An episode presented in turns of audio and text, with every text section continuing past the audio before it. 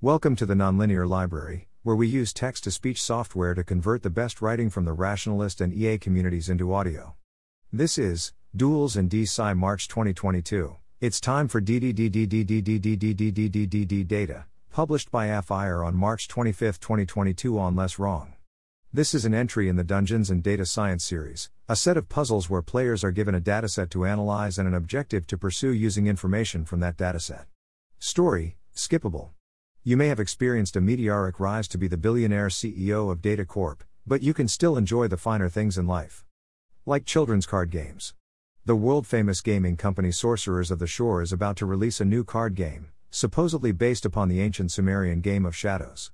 They're holding an opening tournament next week, and you mean to attend.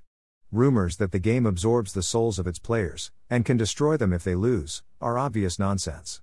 That strange lady who appeared in your DataCorp office out of a cloud of mist and warned you that you unleash a power beyond your comprehension was a transparent con artist. You're not sure how she got in past your security unnoticed, or how she got back out afterwards, but you don't have time to worry about that. You need to submit your deck list for the opening tournament. Unfortunately, the sorcerers of the shore have been very tight lipped about the whole thing. They haven't actually published the rule set of the game, only the names of cards available for you to select from. They said something about how you should select the cards that call out to your soul. This is also clearly nonsense. You don't want cards your soul is somehow compatible with. You want cards that will win. Fortunately, the rule set is apparently unchanged from the ancient Sumerian game, and so you have funded a series of archaeological expeditions to look for records of past plays of this game. Is this a good use of your DataCorp billions? Of course.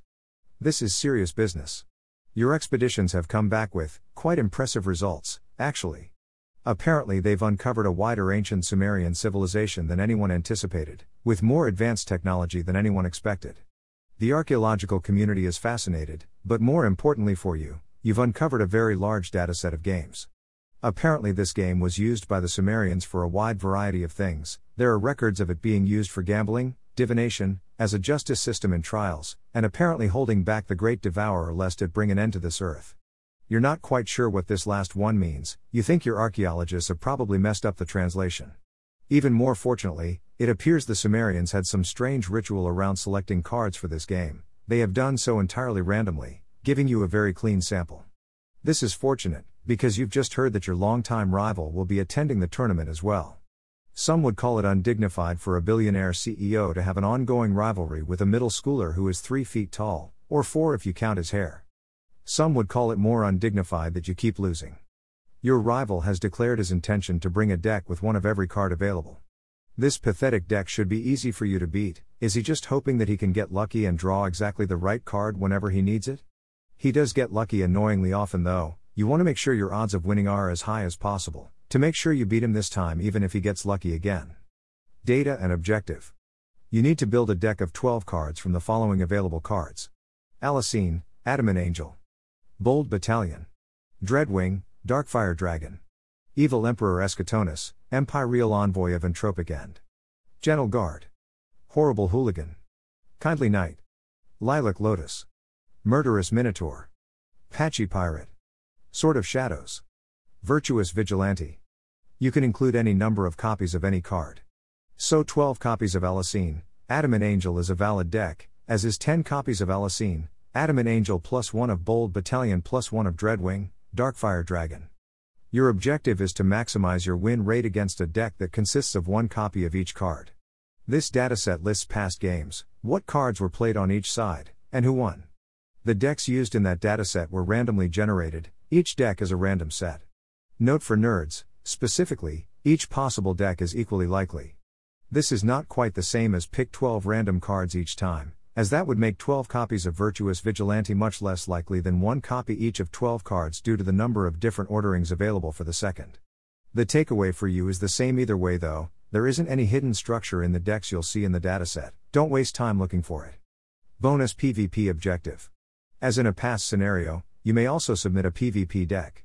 I recommend sending it as a PM to me, but if you don't mind other people seeing it, you can just put it in your answer. The PvP deck with the best overall record, sum of performances against all other submitted teams, will win the right to specify the theme of an upcoming D&D Sci scenario. I can't guarantee success, But at some point in the next few months, possibly after other scenarios in the pipeline have been produced, I will try to write a scenario around whatever theme, either a general genre or a specific work, you want. Our previous winner, Simon, selected the SCP Foundation canon as a theme for his scenario.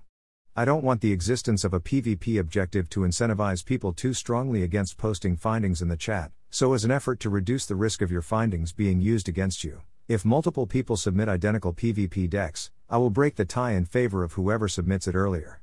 I'll aim to post the rule set and results on April 4th, giving one week and both weekends for players. PvP decks should be submitted by April 3rd to give me time to test them. If you find yourself wanting extra time, comment below and I can push these deadlines back.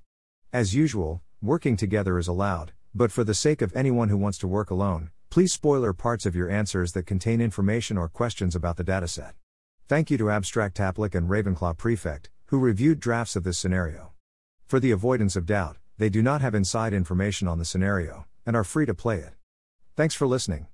To help us out with the Nonlinear Library or to learn more, please visit nonlinear.org.